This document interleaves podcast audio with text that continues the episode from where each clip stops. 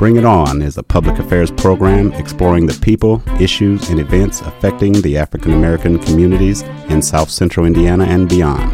Bring It On is a forum for the people, by the people, produced by an independent team of volunteers working at the studios of community radio WFHB in Bloomington, Indiana, and financially supported by listeners like you.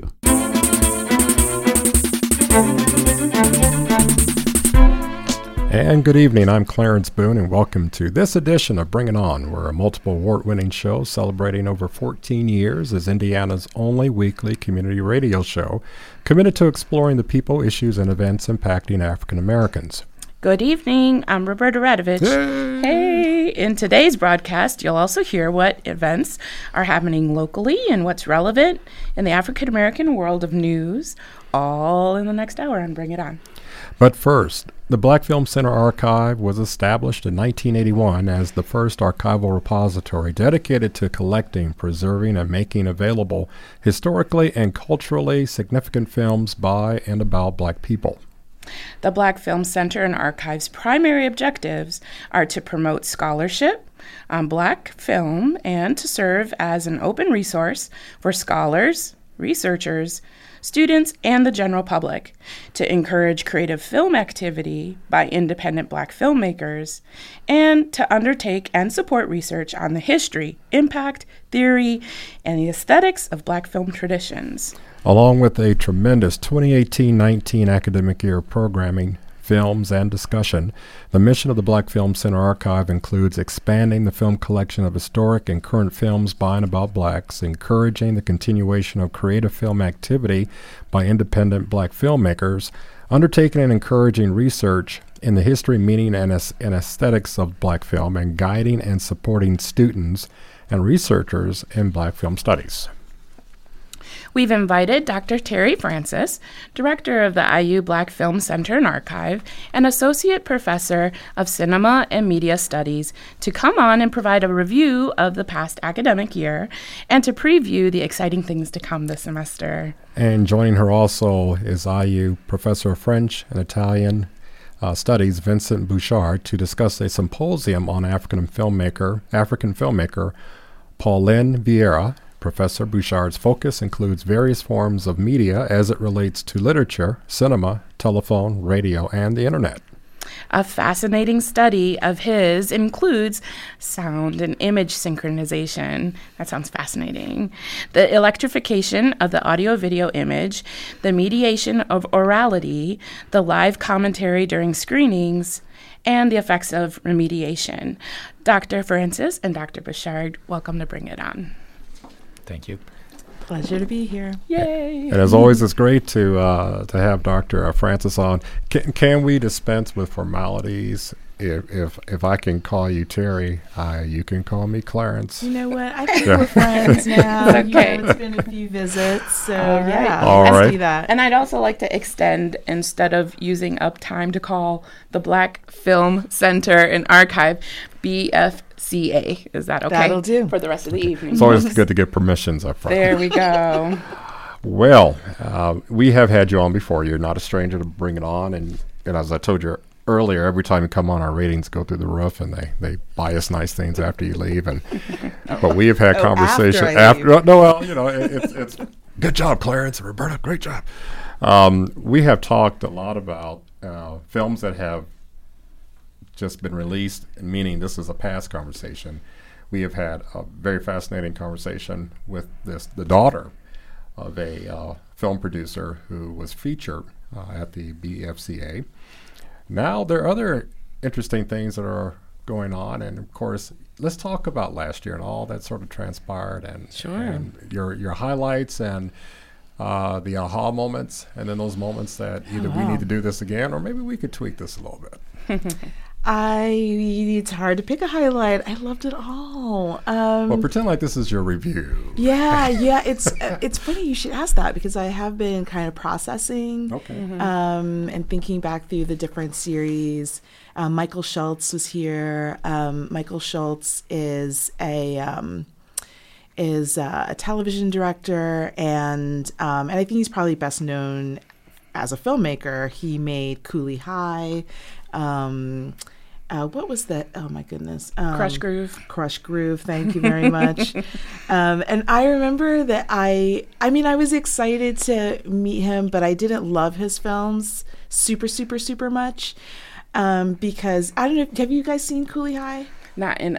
Well, Oh my gosh, I- years. Well, Well, you know, those when guys this are came kinda- out, when this uh-huh. came out, this was the film to see. If you were anybody, you went to see. I was High, knee high to a cricket at and that well, well, I was above a cricket. Now, you went to see it, and of course, it thrust you into you know Chicago, urban Chicago, and I I grew up in Gary, Indiana, so there's this immediate sort of identification, and we laugh because we can identify with a lot of what preach and. Um, I forgot his counterpart went through, but then of course, you know, you laughed, you cried, and at the end you did cry. But then again, they had this uh, top-selling soundtrack that went with it. Uh, that even today, if we played it, and I debated whether or not to play it sometime during this interview, uh, it would conjure up, you know, memories from a lot of people. But it was held as a movie, if I recall, in your blog post that um, sort of introduced a certain insight into the black community. It sort of broke stereotypes um, and talked about how friendship was everything, and it didn't portray all the black males, of course, as thugs or hoodlums. There, there were elements of that in the film, but it had a lot of messages and themes, and it sort of crossed new ground. Right. Uh, and it was sort, I would say, uh, it was not black exploitation, but it was sort of ahead of its time. So, Cooley High ranks up in my book as one of those movies that uh, if if you want to, I don't know, go on Netflix or whatever, you might. I mean, did I just advertise? You did. Boy, I did, didn't you? Cancel that. Man, uh, there's a store around the corner that that that uses UCDs or whatever. But get you know if you get the movie, that's not a call to action. Check the movie out. I think you'll agree that it uh, had a lot to offer and had some really um, riveting themes and messages. Well, when I saw it, I thought these guys are really beautiful, but they're very knuckleheaded. And I was just uh-huh. like mm. not excited about them at all.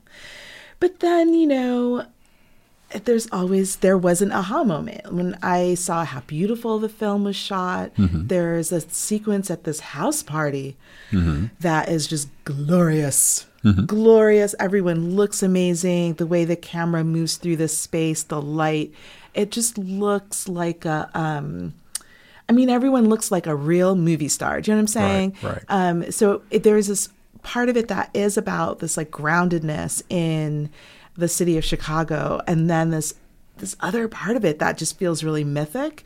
And I don't know. I guess I just didn't see it, and then when I saw it, though, I was very struck by it. Well, um, uh, Lawrence Hilton, Hilton Jacobs and Glynn Turman, I think they, they both debuted, or maybe not debuted in that movie.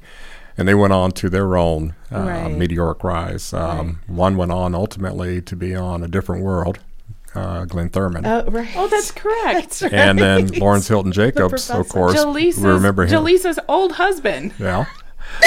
All right. You're so wrong. Okay, we're going down a different path here. Wait, wait. Oh, But also, am I wrong, or is he currently on Queen Sugar right now? He might be. oh, he, or he, might or be. was I mean he I don't think he is right this 2nd I might be confusing two different actors or Claus. I feel like I'm s- I've seen Glynn And, and, Turman well, Lawrence. Hilton Jacobs, of course, went on to be a sweat hog on Welcome Back Kotter. right on. and some other things. What's uh, some other Happening? what's no.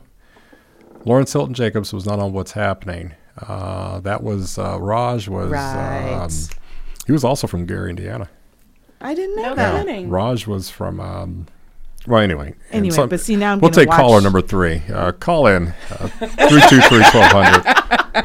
Help a brother and sister out today. But anyway, but I'll just say that even though I worked on the series a lot, I still discovered it as Mm-hmm. it was happening. Do you know what I mean? And that was really exciting. Then, of course, meeting Michael Schultz and Gloria Schultz and just getting to be part of their worlds for a few days. Like they're both really. Um, just very deep thinkers, but very lighthearted at the same time. So it was easy to spend time with them, and they loved their time here. And um, I don't know, it was just a really wonderful visit. I think that was in, I want to say November. okay. Um, that was, series was called Young, Gifted, and Black. Um, and, you know, the uh, Moving Image Archive has been working on digitizing Young, Gifted, and Black. Okay. Um, that was Michael Schultz's first, um, you know, first uh, work on television. And it's an adaptation of um, Lorraine Hansberry's um, uh, memoir. Okay. And so, yeah, so we got to show him that, and he left us notes for color correction and so forth. So it was good. Good Well, visit. And, and not that I, w- I don't want to spend really a lot of time on this, other than to say we want to get you back to talk about some of the uh, signature series that came on. Um, of course, uh, Good Times was one shot in supposedly shot in Chicago. Then I found out it was shot in California, um, and and met them at uh, well met um, uh, Michael and the daughter um, from Good Times. Uh, Oh, uh, Thelma. Thelma. No, or No, no, no, not Thel- Thelma. Thelma's- The oldest that's daughter, Thelma. it is that the is good her times. Yeah, Yeah, yeah, met yeah. them at Black yeah. Expo of all places. No kidding. Took a picture with uh, Thel- Thelma at the time, and I have it at home. My, my wife gave me permission to leave it up on a shelf. And but Michael, I, I looked at him five or twenty times, and he, he was he was older, but yet the s- same size. but you know, and I was wow. I said, man, aren't you? And so, but yeah, mm-hmm. that was, and I thank them both for for what they accomplished mm-hmm. during that time. I mean, they followed the Ford administration. They followed all these different presidential administrations. They were always about mm-hmm. to achieve, but then this setback, and and they and then they kind of threw together a, an ending to that series that really didn't make a lot of sense. And then they got rid of James, which of course, you know, mm. He took that um, job on the pipeline, right? He went to Alaska. I yeah, think. sent the brother off to freeze, and then mm-hmm. you know, and and then that's the thing. It was an intact family for all those years, and then mm. mm-hmm. James has to go. And if you're just tuning in right now, we're talking with uh, uh, Terri Francis from Indiana University's Black Film Center and Archive, and Dr. Vincent Bouchard from the, the Department of Italian and French. French. Yes, thank you so much. And so we are having a, a fantastic conversation about sitcoms, but now we're going to transition. Yes, we're going to transition to more segue serious, uh, into a, a Yes. um, Dr. Francis is family. She's been here before. But Dr. Bouchard, this is his first time. So we want you to introduce yourself, tell us a little bit. And I would actually like you to help break down some of the kinds of words that we used earlier to introduce you. I want to know what effects of remediation means.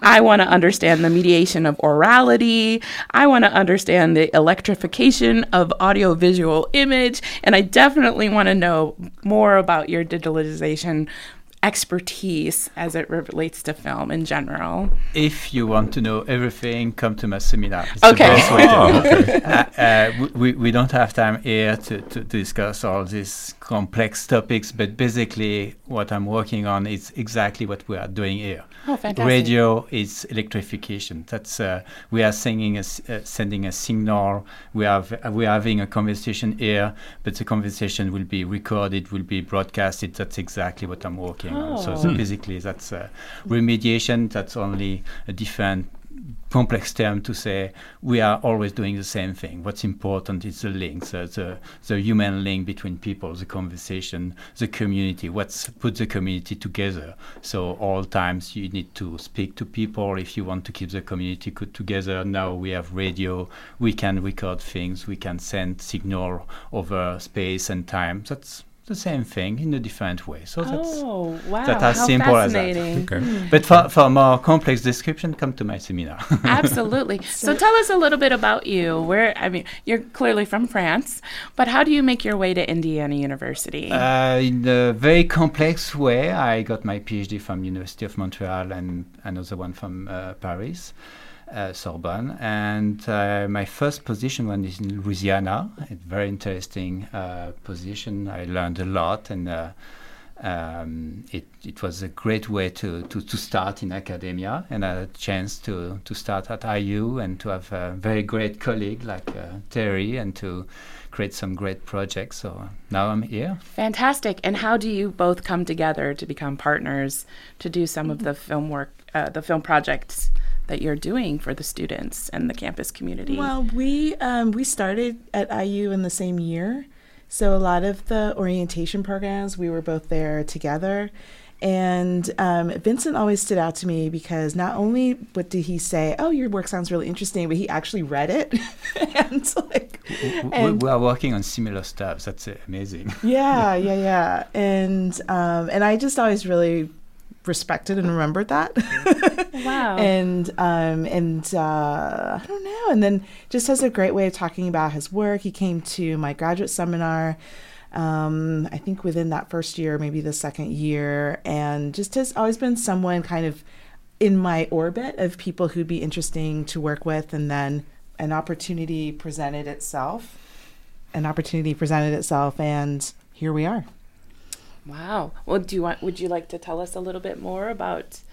Uh, re- we we we started down the road of recapping Yeah. last semester, Yeah, yeah. but would you like to share a little bit about what you're building out um, Sure. for the upcoming academic year? I mean, in a way, it's kind of continuing. Um, uh, we show films that are contemporary. We show older films. We show films um, made in the USA. We show Caribbean films and African films, European films. Right? It's a big range.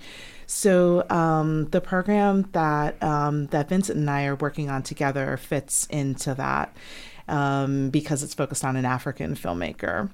Um, but it, it really started with an email. Like sometimes things end with an email, and this kind of began with an email. Um, it actually it actually began in two ways. There was an email, and then before then there was a tweet that I saw about Paulin Vieyra.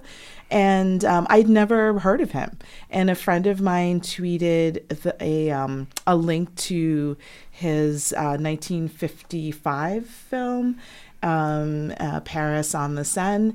And he said, This is the first African film ever made. And I was like, Why don't I know about this? Seems like something I should have heard of before.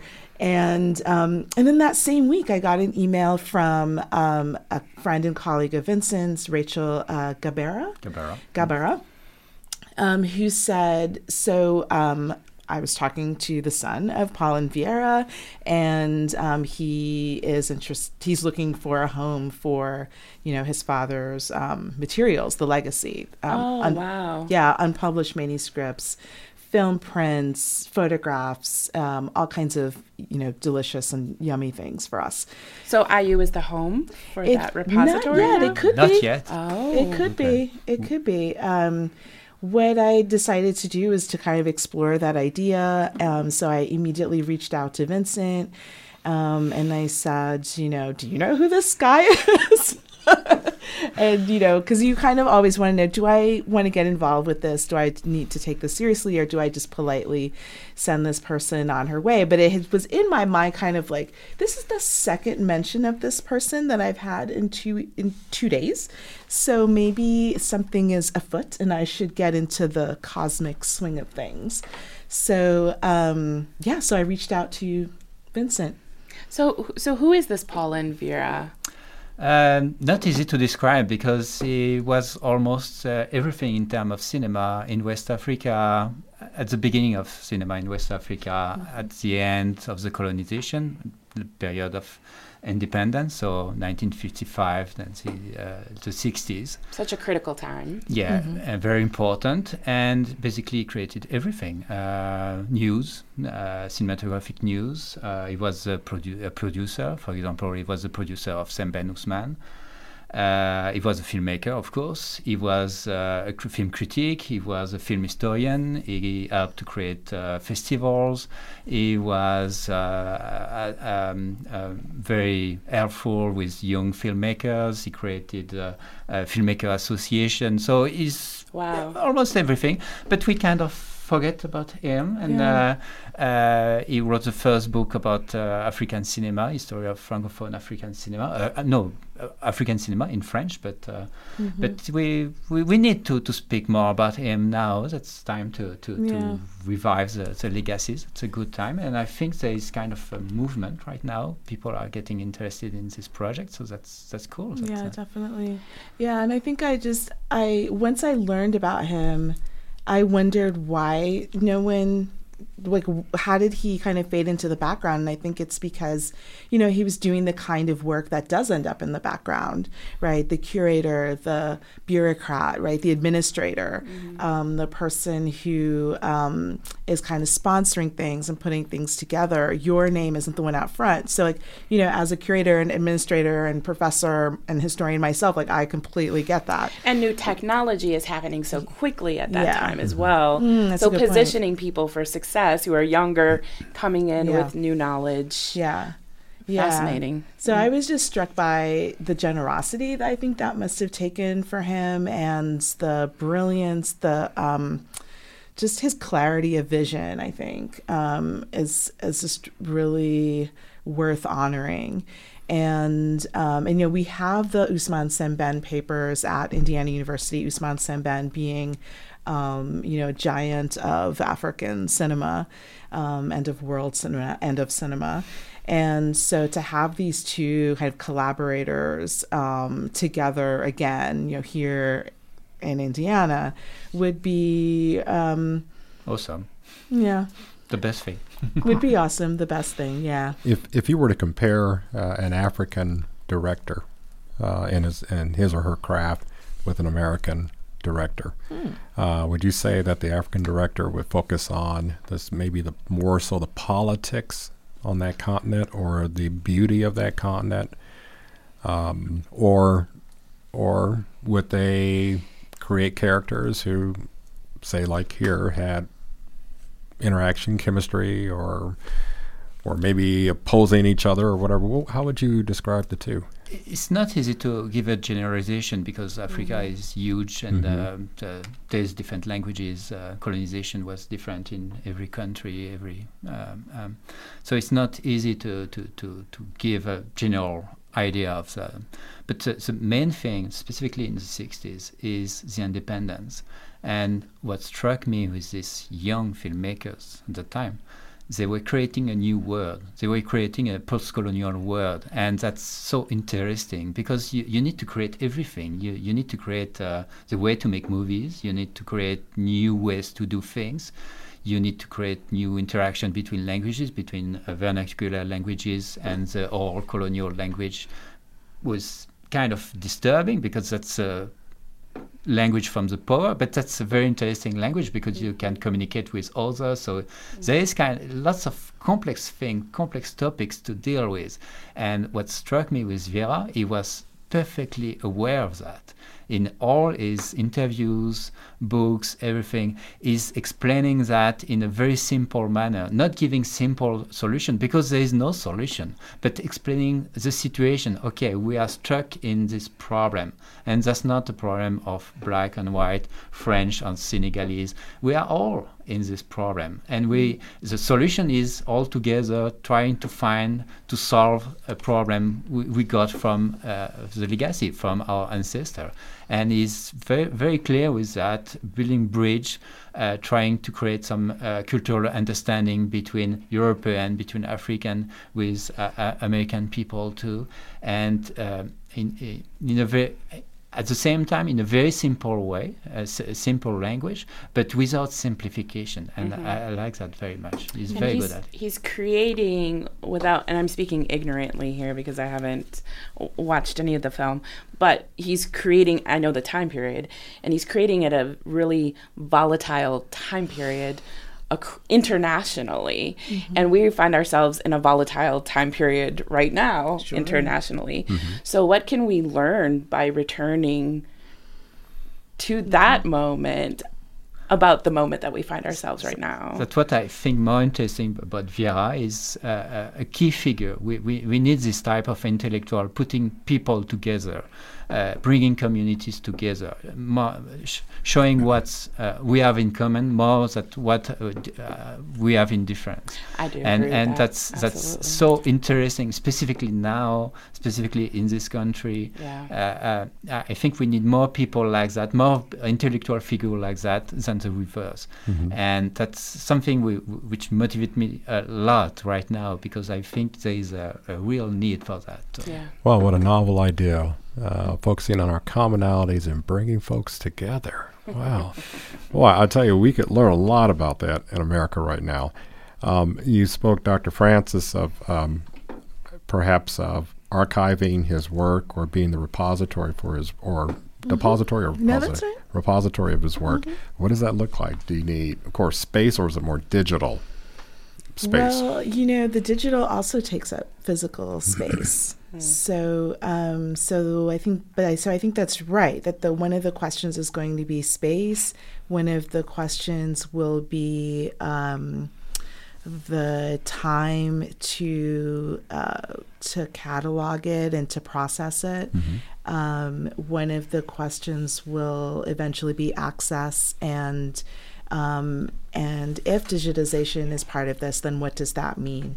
Um, but first, we need to know the scope of the collection, mm-hmm. um, the conditions of the different materials, and just how much of of everything there is to work with, and the and then also what translations might be necessary. Legally, you become the owner, or or I mean, I guess legal, mm-hmm. IU legal needs to get involved. But, yeah. but, what does that mean? I mean, you become the owner of this work. We become the caretaker. Caretaker. Mm-hmm. Okay. And that caretaking can take on different forms. Okay. So it's really all of that happens in negotiation with the donor. Mm-hmm. Um, the um, sometimes the donor can retain um, some form of rights to some of the materials. Sometimes it's only for a specific period of time.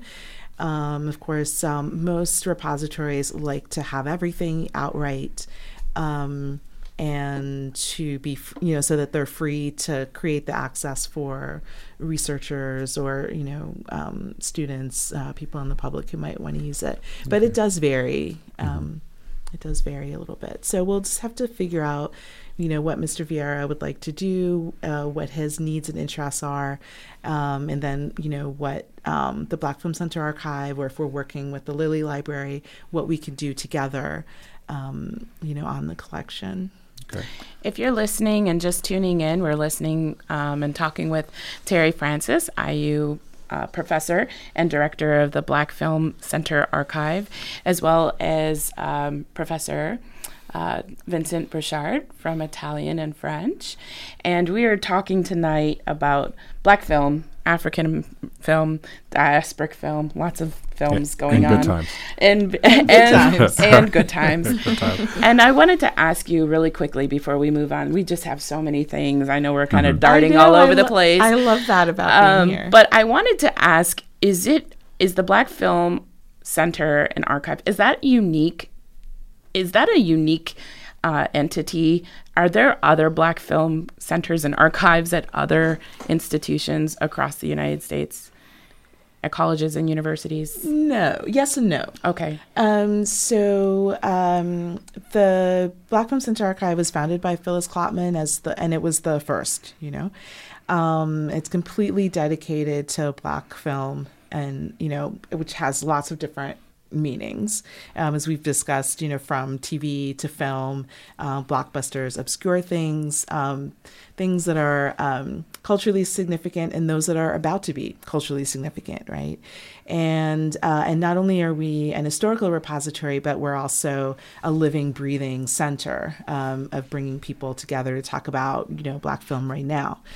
So, but we do have peers. Um, you know, this when the BFCA was founded, there was no um, Smithsonian um, National Museum for African um, American history. Yeah, oh. right. So they have a moving image division. Oh, and okay. um, and they function as both a museum.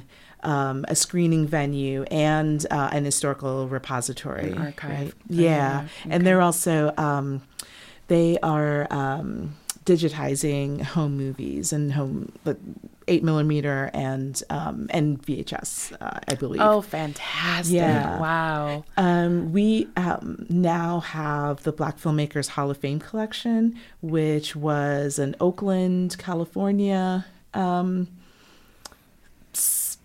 enterprise that had a lot of cool parts to it. It had an awards ceremony. It had um, a, an annual film competition. It had um, sort of a, a, display center. You know, it was a lot, a lot going on. And now all of those things are part of our collection.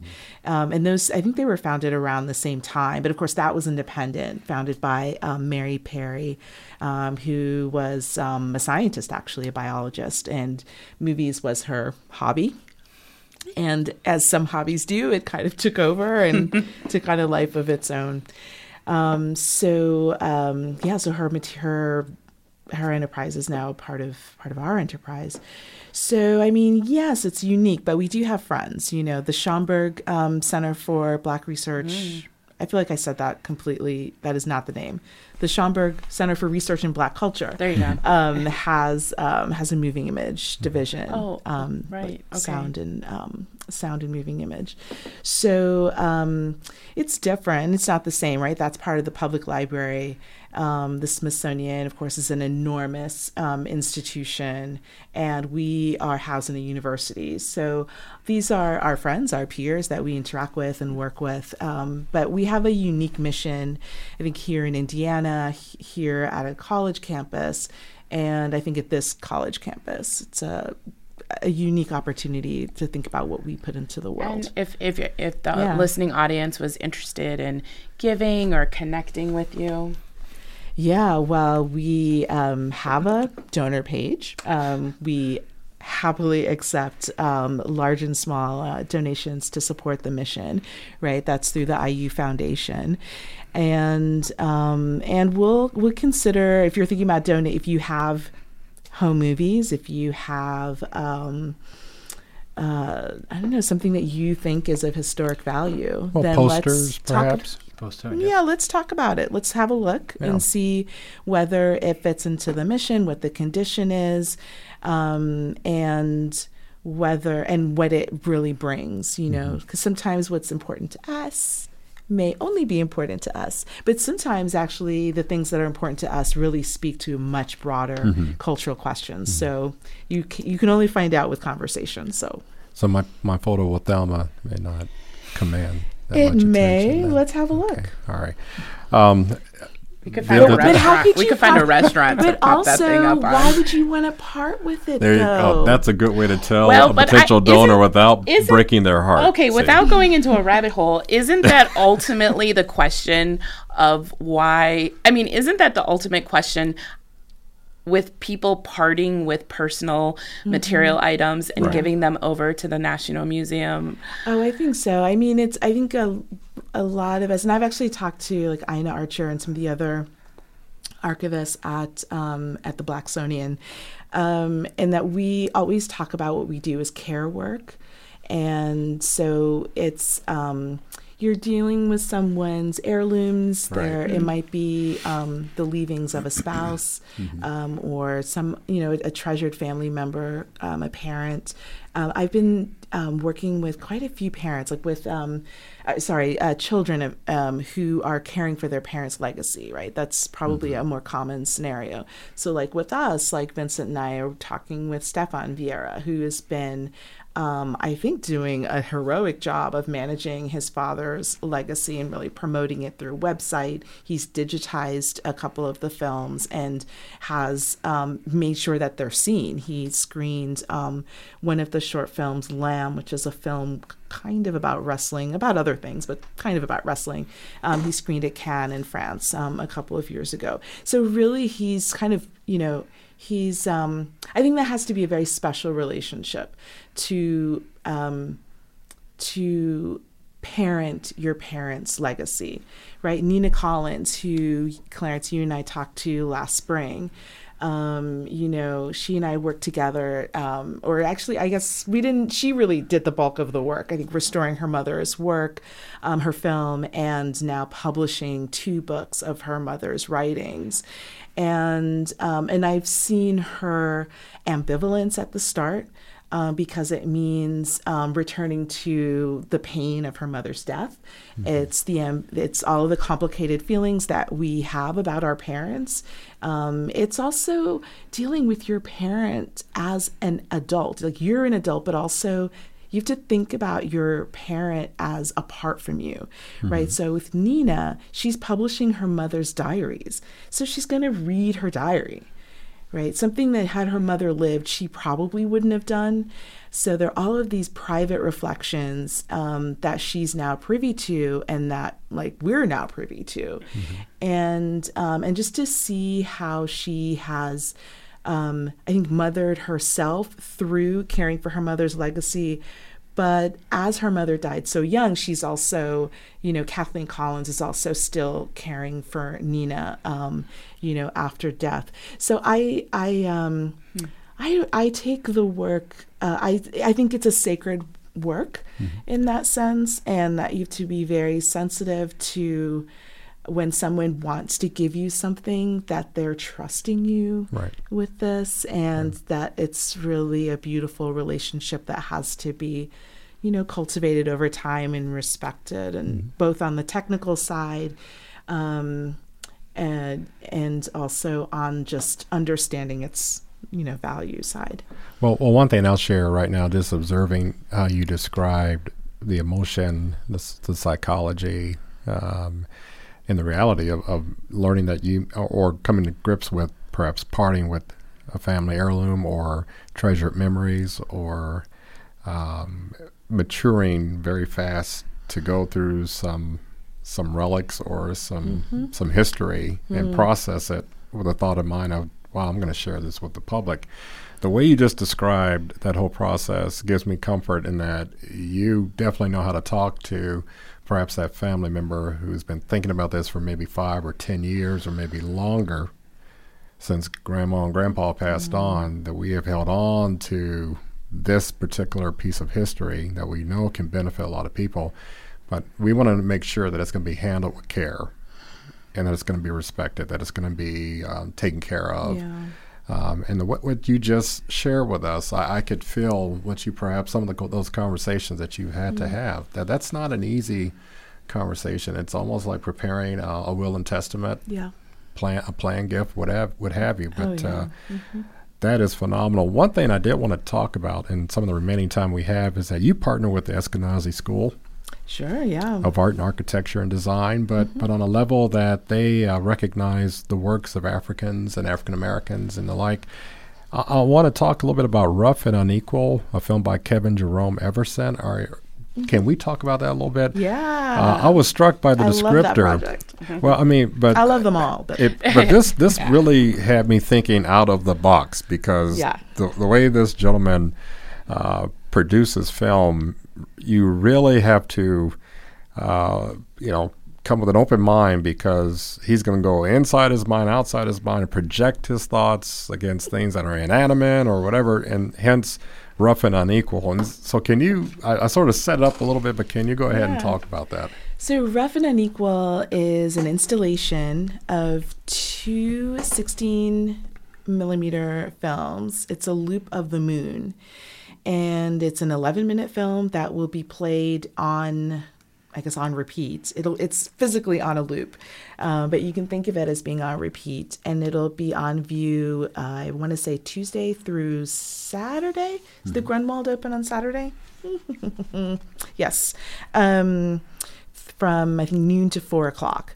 So, and it's part of the Grunwald Gallery. The Grunwald mm-hmm. Gallery um, has um, temporary exhibitions of contemporary art um, throughout the school year in the summer.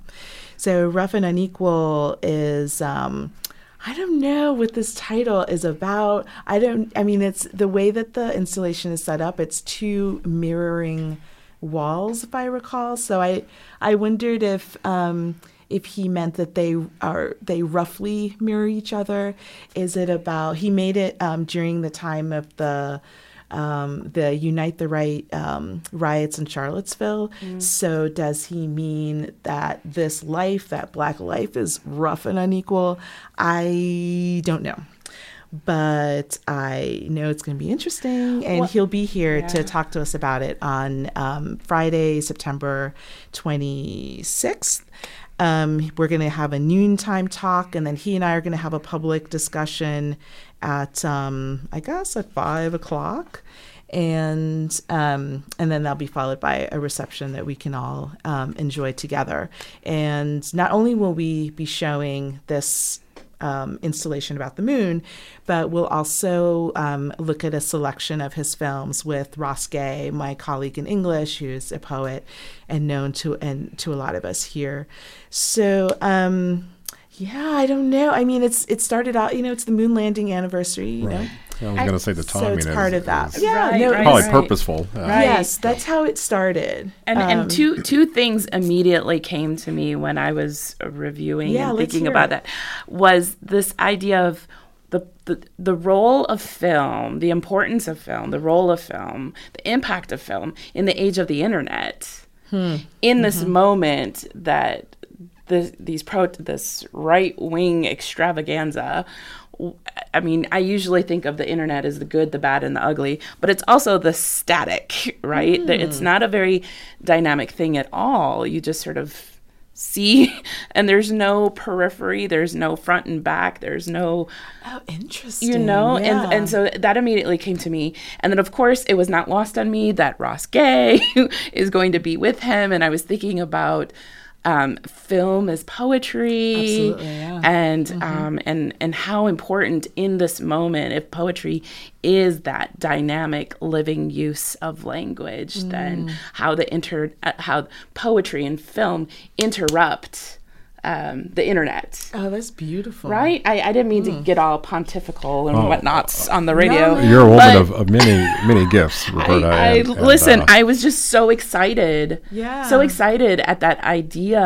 of rough and unequal. It really conjures up a lot of a lot, and it'll be really exciting to, to hear what it conjures up for other people. in But isn't this what art art achieves, seeks to achieve? That's it- exactly From every right. person, it, it sort of uh, elicits some response, some reaction, a memory, or it just does not connect, or it may Mm-hmm. repulse in some ways. But then you challenge yourself: Why is this repulsing me? And then it forces you to do the the heavy thinking, which let's face it, in, in today's world, we rarely get into really heavy critical thinking, and it's not until you come past some works of art that that it makes you stop and and put your put your cell phone down and take a look and then try to process this. I couldn't have said that better. That is But see, see you're exactly a woman right. with with many gifts and talents. But anyway, Well, Um, so, Dr. Bouchard, so what are your thoughts on, especially since you are coming from, um, from a very technical place? I mean, what are your thoughts about the importance of film in the age of the internet? Uh, broad question. Uh, I'm I'm more an historian, so for me, film Oh. is very important because uh, yes, that's uh, the past, but that's where we are coming from, and uh, understanding the past is a good way to understand where we are now. Mm-hmm. And uh, where we are now, I cannot describe it because that's too complex. But Because we're here in the thick of it. And, thick and of it's it. going too fast. Uh, so going a little bit in the past is a good way to slow down the, the process Mm. and slow down the, the, the evolution. But film was very important in uh, the human histories. Uh, the fact to record sounds and image together was very important and changed the way where we, we are thinking basically. So it's uh, basically my, my, my, the, the purpose of my research. But yeah. Yeah, I mean, it goes back to something that um, I think Clarence said earlier about, like with um, Vieyra's uh, materials, like will they take up space or will they be digitized? And in fact, like the digital does take up space, and not just in your computer, but there are physical spaces, right, with the servers and that run these things. And I think film is so the fact that um, you know Kevin's film is on 16 millimeter film presents us, and I mean us, the organizers, with um, issues of space of how to handle the physical material of film because we I guess we could have a DVD or a Blu-ray that you just put it in and play and it just goes on all day. But that's not what this is. It's another kind of intervention or another kind of shift in our thinking that makes us pay attention to time actually I'm only really repeating what you just said Claire it's about slowing down and focusing, putting the phone down. Um, and even though we're looking to outer space, I think the physicality of the film gives us something of the human and the earthly, I think, at the same time. And it's also a question of uh, archival. Uh, film is a very good archive compared with digi- digitalization. Oh, I Uh. In fact, the best archive is paper so far. So uh, we, we need to keep paper. We, we- otherwise, still we, matters, we, we huh? may have some trouble soon. So, Well, because with but, the but the good thing with digitalization, sorry, Yeah. is we can share share it. And for example, the Vieyra's paper, Uh, of course, we want to take care of them at IU. We want to uh, work to, to on this legacy because that's very important for us. That's very important for Stefan. But we can share it. And for example, one of the one part of the project is to share this archive with some students at uh, in Senegal at the University of Dakar, and to find a way to to share both the Sembène paper and the Vieyra's paper with uh, researchers there. So di- when they are digitized, that's very easy to share, and that's that's a Wow. good thing. But there, I mean, a lot of archivists, though, are really cautioning us t- against idealizing digital materials because the formats change so quickly. So, if you're going to be sharing them internationally, then you're also managing those changes in all of these places. So, there needs to be funding for that, and there needs to be the machinery, the know how. Do you know what I mean? So, it's it's really very interesting and um, and complicated um, about how what access means in different places. It's still a very awesome, um, honorable, and idealistic idea of sharing sure. sh- sharing in an international But- audience. It's the idea of with the- university. University is sharing knowledge. That's a good thing with knowledge. You can share it. You, you Right. keep it. You, you, you create knowledge. You create new knowledge, and that's what's good with, with our jobs. And so you are doing exactly the same thing. You are create knowledge. You are sharing it, and you are not losing anything. You are producing some new cultural uh, stuff, and that's good. And that's beneficial for everybody. And that's Right. what I like with, with this type of production. That's Dr. Francis, I wanted to ask you about the role, since we're talking about university, the role of the university to propose and manage and engage difficult subject manage, uh, subject matter with students. Um, how does that work in that in that space in that realm of film? Are there some films that are hard for students to engage and there's kind of a politics involved with mm-hmm. that? You yeah, wanna- mean, I think that there are films that are hard for students to engage for different reasons, and I am fine with that. I part of my ability to teach difficult subject matter is I work on my own relationship to the subject matter. Um, so that I'm able to talk about complexity and dark things. Um, I, I have no ambivalence about American history. I know what it was founded on. I have no, I don't know, I'm not confused about what racism is or my own identity. Um, and so that gives me, I think, grounding to explain to students um, a lot of things that are hard to hear and that are difficult, um, you know, that are difficult to talk about. It's it's always there's always a little bit of of heartbreak. In the couple of minutes we have remaining, I, I wanted to ask about um, some of the more some of the uh, exposure that you allow. Meaning, can John Q and Jane Q Public just come up to the Black Film Center archive, and if they can, what can they do? What can they not do? And can groups of uh, individuals come up? Say, if you're working with youth and you want to expose them to some things, how would you recommend they best go about doing that? Yeah, I mean, we'd have to figure it out um, because we're not like the Smithsonian. We're not a museum, a public museum in that way. Um, it's a specialized location with that's kind of focused inward.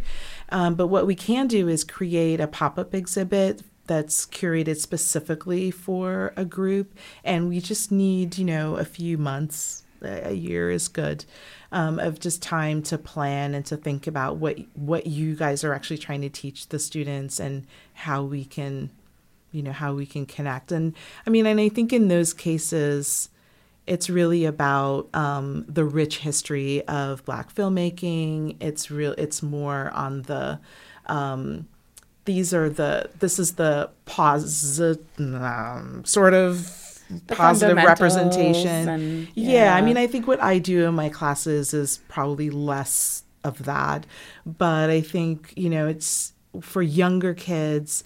Um, and for someone who doesn't, who's hearing about Black film history for the first time, your your goal is really like, oh, there is Black film history, and um, this is what's at stake with it, and here are some of the fun things. You know, here are some of the stars, here are some of the institutions that have you know made it happen.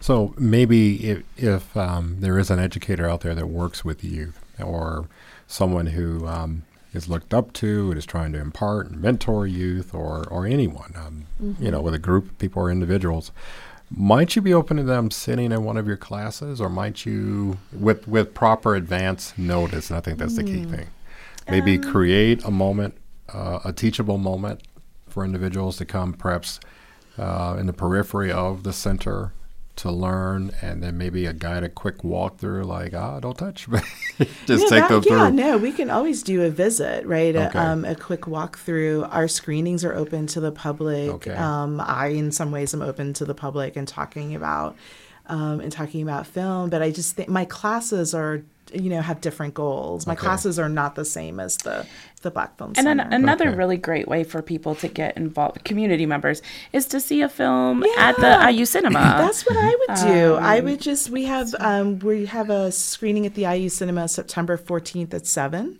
Um, it's gonna be two filmmakers. In September, we're celebrating women filmmakers, so it's going to be. Um, uh, Madeline Hunt and uh, Crystal Campbell showing uh, two very cool short works and having a conversation. Um, I have a couple of films that are um, more, well, actually, those are too about being haunted. Um, so we'll talk about, um, I guess, kind of Black people and horror. I mean, that's what's hard, I think, about like if you're if you're going to talk about this history, it is a traumatic history, and it is a wound that isn't um, really ever going to be healed. It's it's really lived with, and um, and you figure out these different kinds of celebrations and different kinds of pleasures. Um, but it is a difficult history. It just is. I mean, there's no Black America without slavery. It's just the way it is, and that was not like fun. Mm-hmm. So, yeah. Well, we'll let that that be the uh, last no. word as we. Well, no, no, no, no, no, no, no. no. Uh, I, I wasn't going to add. Okay, I'll, I'll, I'll get this in here right now. Um, you have a phenomenal podcast, and uh, not podcast, but a blog. How do mm, people Thank access you. the blog? Because yeah. in that you can learn yes lots yeah. of things, mm-hmm. and with the remaining time we have I'd say about 60 seconds if you could tell us how someone can access the blog. And if Dr. Bouchard, if you have a blog, how can someone access? But, but go right ahead. You can read our blog. It's on our website, um, which I think is indiana.edu BFCA. And once you get to that homepage, you will see uh, the link for the blog. You will see the link for our Twitter page, our Instagram, and our Facebook. You can follow us in all those places. Um, in a way, we're always sharing information and screening on social media in addition to the the movies that we plan. So Okay. Well, with that, our thanks to Dr. Terri Francis, Director of the IU Black Film Center Archive and Associate Professor of Cinema and Media Studies at IU, and Professor of French and Italian, Dr. Vincent Bouchard. They joined us to discuss a wide range of topics related to the IU Black Film Center Archives and other uh, prestigious projects that they're involved with. Bring It On is Indiana's only public affairs program dedi- dedicated to the African American community here on WFHB 91.3 FM and live on the web at WFHB.org.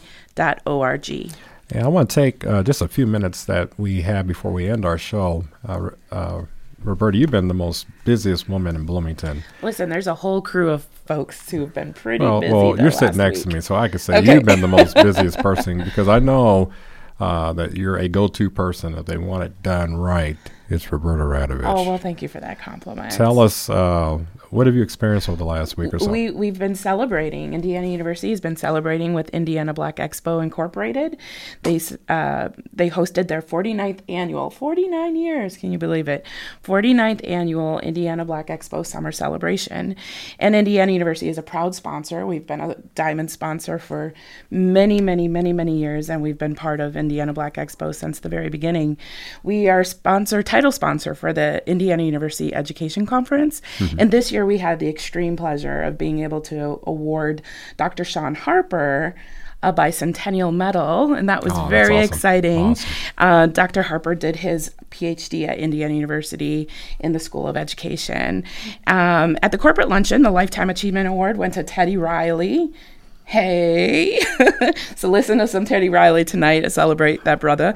And the Entrepreneur of the Year award went to DuJuan McCoy, who recently just picked up a local station. Is hmm. that correct? Um, that's what I'm read okay. at some point. Right. Um, but he's president and CEO of uh, Bayou City Broadcasting LLC. Mm-hmm. And then the Reverend Charles R. Williams Excellence Award went to Central Indiana Community Foundation. That was a very mm-hmm. timely and appropriate recognition of their incredible work that they do here in the state of Indiana. Well, we were we were very proud to have several representatives on to talk about. Uh, um, both on the phone and here with us last week to talk about IU's involvement. And uh, this is no small task. Uh, like you said, it's a lot of dedicated people over months preparing to have a presence. And as as I recall, you take one of the main exhibit halls and you walk in, and boom, you're transferred formed and transferred. Oh, yeah. It's amazing. To IU. The big so, four, the big four are right in the door in Hall yeah. I, immediately off of um, Capitol Avenue, Indiana State, Ivy Tech, Purdue, and of course Indiana University. Mm-hmm. And Indiana University uses that storefront as an opportunity to close the communication gap for the 42% of the Indiana population that's eligible for the 21st Century Scholars Program. So you come on down to Indiana Black Expo for free mm-hmm. and you can meet with Commission of Higher Education folk in the IU booth. We're mm-hmm. not recruiting anybody. We just want to close that communication gap, make sure students wow. are signed up for the 21st Century Scholars Program, and then you can check off some of your eligibility requirements that you have right there in the booth. You don't even have to go anywhere. Log those things and scholar track and keep the students you know moving through that mm-hmm. pipeline and positioned well for success. Well we're out of time um, as often is the case when we have engaging conversations but i will say that this week uh, the there's a national urban league conference that is correct and they are actually still looking for volunteers as well. So i mean here back to back opportunities uh, to come and learn about uh, the black experience and get involved in issues related to black folk and our nation and uh, both local and regional. Exactly. And the incredible way that black Americans are making a tremendous impact about what it means to be a civil society in America. Well, Bring It On has an open submission policy, so if you have an idea for this program, let's hear it. Send an email to our volunteer staff. The address is bringiton at wfhb.org. We want to make sure we share everything and anything affecting the African American community with our listening audience in Bloomington and beyond. The email address, once again, is bringiton at wfhb.org. Our show's producer is my good friend, Clarence Boone, with help from WFHB News Department Director Kyrie. Kyrie. Kyrie. Thank you. Greenberg. Tonight's board engineer is, Chant- is Chantal La- LaFontaine, and our original theme music was created by Jamil Effiam, with additional background tra- tracks by David Baker. For WFHB, I'm Roberta. And I'm Clarence Boone. Tune in next Monday, July 29th at 6 p.m. for another exciting edition of Bring It On right here on your community radio station, WFHB.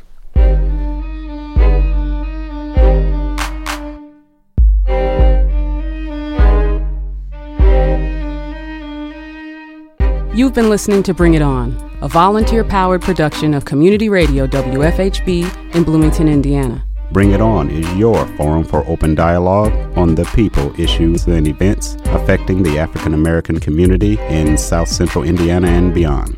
Send your comments, suggestions, and story ideas directly to the Bring It On staff. The email address is bringit at wfhb.org. That's bringit at wfhb.org.